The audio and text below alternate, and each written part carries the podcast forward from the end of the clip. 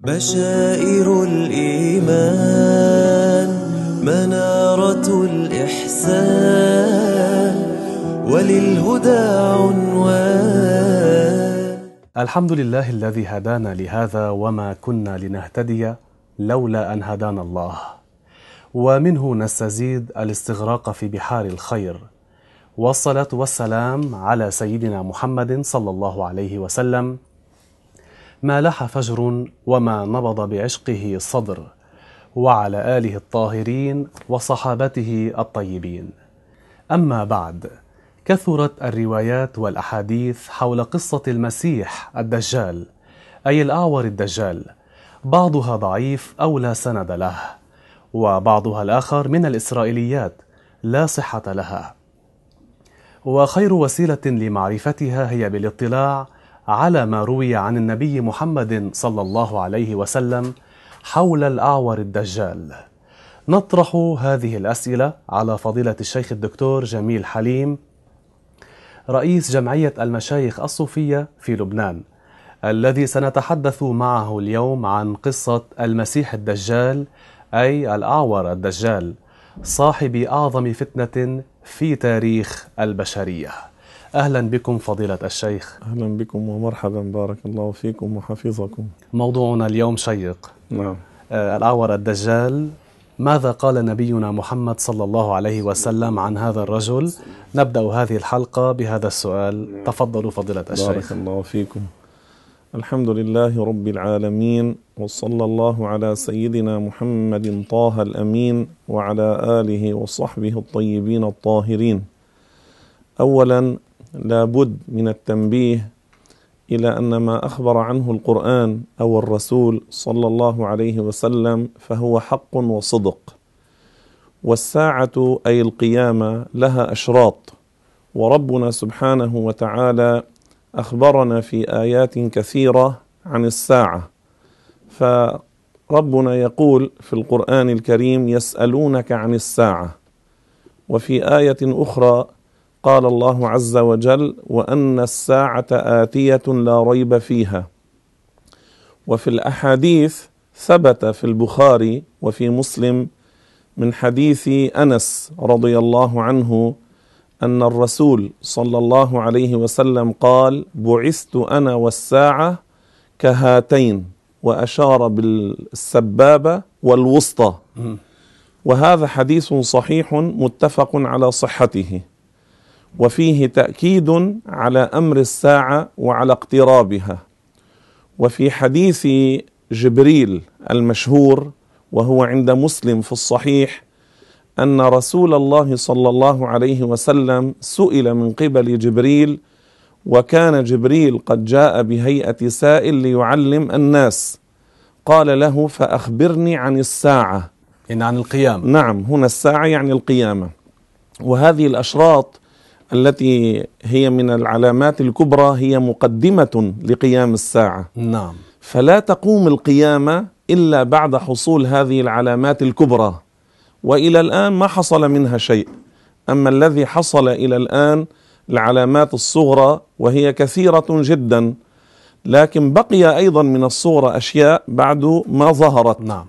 أما الكبرى إلى الآن ما ظهر منها شيء. فهنا هذه العلامات إنما هي مقدمة وهذا لطف من الله لأنه تنبيه للناس ليعجلوا إلى التوبة ليخرجوا من المظالم. فالرسول عليه الصلاة والسلام ماذا قال لجبريل عليه السلام؟ ما المسؤول عنها بأعلم من السائل؟ أي أنا وأنت يا جبريل لا نعلم متى تقوم الساعة على التحديد.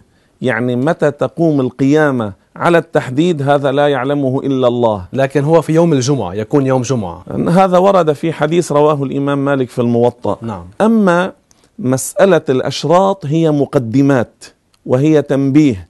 وهذه الأشراط يعني العلامات الكبرى إلى الآن ما حصل منها شيء. أما في مسألة الدجال فأمره ثابت. والرسول صلى الله عليه وسلم أخبر أن القيامة لا تقوم حتى تروا هذه العلامات الكبرى وذكر فيها الدجال. وهذا ورد في البخاري ومسلم وفي سنن ابن ماجه وعند البزار وكذلك رواه الإمام أحمد في مسنده. وهذا المسيح الدجال نحن يجب علينا أن نعتقد ونصدق أنه موجود ولا بد من خروجه للناس. لماذا؟ لأن الرسول أخبر عن ذلك بالوحي. لأن الرسول أخبر عن ذلك بالوحي وليس مجرد توهمات أو خيالات أو أن وجود الأعور الدجال من جملة الأكاذيب. لا هناك أخبار هي مكذوبة حول الدجال لكن وجوده أمر ثابت لأن الله ماذا قال؟ وما اتاكم الرسول فخذوه وما نهاكم عنه فانتهوا. لماذا سمي بالدجال؟ نعم هو المسيح سمي الدجال يعني نعم. سمي؟ هو سمي بالمسيح الدجال ويقال له المسيح الكذاب. ويقال له المسيح الكذاب اولا يقال له المسيح لأن إحدى عينيه ممسوحة مم. يعني لا يرى بها ليس لأنه يصوح في الأرض يعني هذا آه، جواب آخر آه وقال بعض العلماء لأنه في مدة قصيرة يتجول في البلاد من مكان إلى مكان ومن بلد إلى بلد بسرعة عجيبة. فسمي المسيح لأنه يسوح في الأرض فكأنه يمسح هذه البلاد بوقت سريع وبمدة قصيرة. فسمي المسيح لأجل ذلك. والذي عليه علماء الحديث والحفاظ أنه المسيح بالحاء المهملة لأن بعض الناس ماذا يقولون؟ المسيح بحاء معجمة يعني بوضع النقطة على الحاء فتصير المسيخ. آه. ليس هكذا إنما هو بالحاء المهملة يعني المسيح. وقيل له الدجال لماذا؟ لأنه يدعو الناس ليعتقدوا فيه الألوهية فهو داع للكفر وداع للضلالة. يعني يعتبر نفسه إلها. بزعمه نعم هو يقول للناس والعياذ بالله إنه هو الله. ويأمرهم بعبادة نفسه. فإذا هو يقال له المسيح الدجال ويقال له المسيح الكذاب. آه، ليس المسيح عيسى ابن مريم عليه السلام شخص لا. آخر. إنما هو شخص آخر. ذاك نبي رسول وهذا شيطان ملعون دجال كافر يدعو الناس إلى الشرك والكفر بالله. هو من بني البشر. آه نعم الذي ثبت في الأحاديث أنه إنسي مم. وأنه من البشر والظاهر من الروايات أنه من بني إسرائيل. لكنه الآن آه ليس مخالطا للبشر إنما الملائكة حبسته في جزيرة في البحر. فنحن والناس الذين حولنا الآن أو في عصرنا لا يعرفون أين هو. إنما هو موجود الآن لكنه في جزيرة في البحر. ما هي صفته ما هو شكله نعم. طوله عرضه نعم. شعر رأسه آه، مما ورد في صفته وهذا ثابت في صحيح مسلم من حديث آه، تميم بن أوس الداري. وهذا صحابي له قصة هو في أمر آه، أعور الدجال لكن مما جاء فيها أنه ضخم الجسد. وضخم الرأس وشعره كثيف وشعره كثير إن كان شعر الرأس أو شعر الجسد. يعني أملس أم أجعد شعره؟ لا هو إلى الجعد. آه، ثم آه، من حيث الشكل منظره ليس جميلا. آم، لأنه ورد أن إحدى عينيه كحبة العنب. يعني ناتئه طافية إلى نعم. الخارج نعم طافئة وهي آه، جاحظة والأخرى ممسوحة.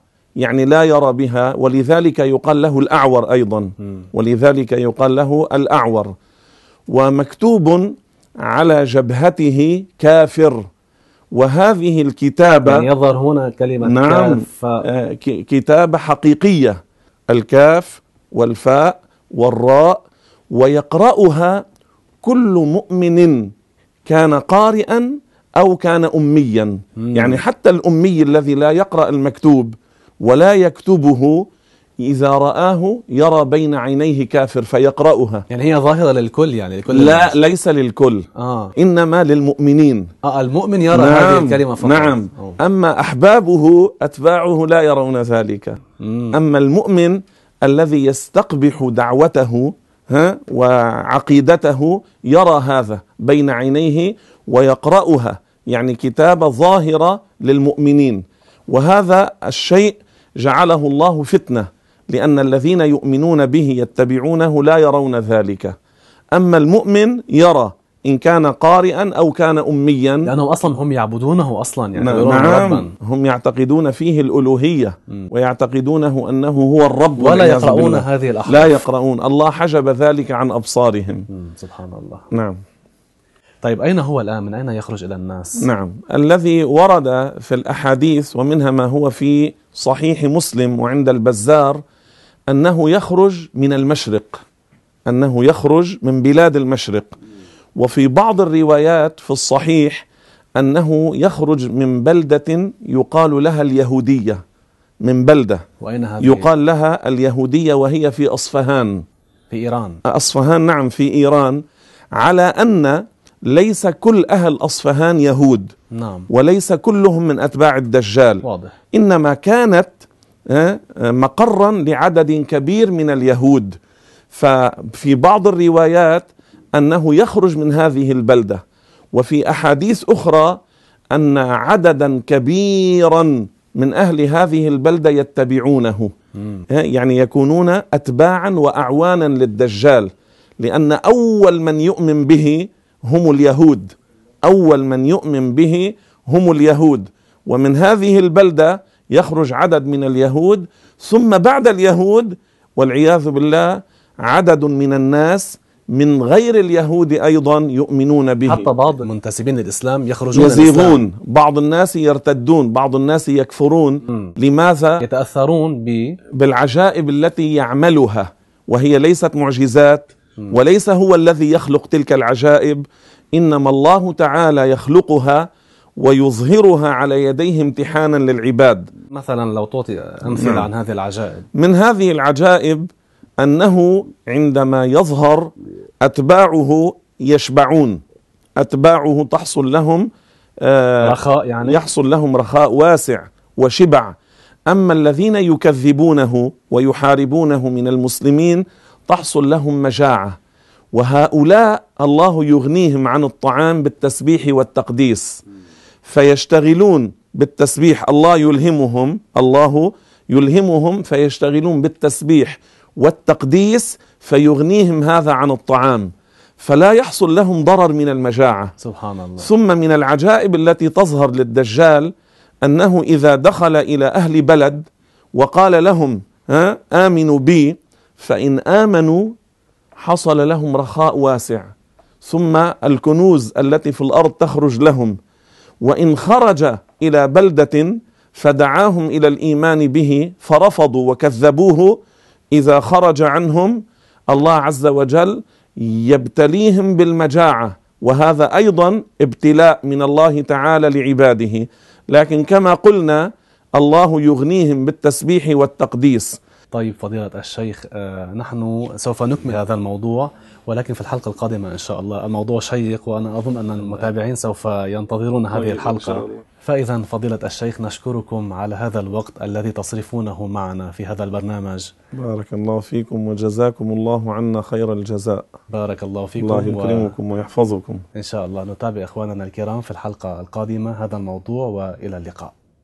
بشائر الإيمان منارة الإحسان وللهدى عنوان.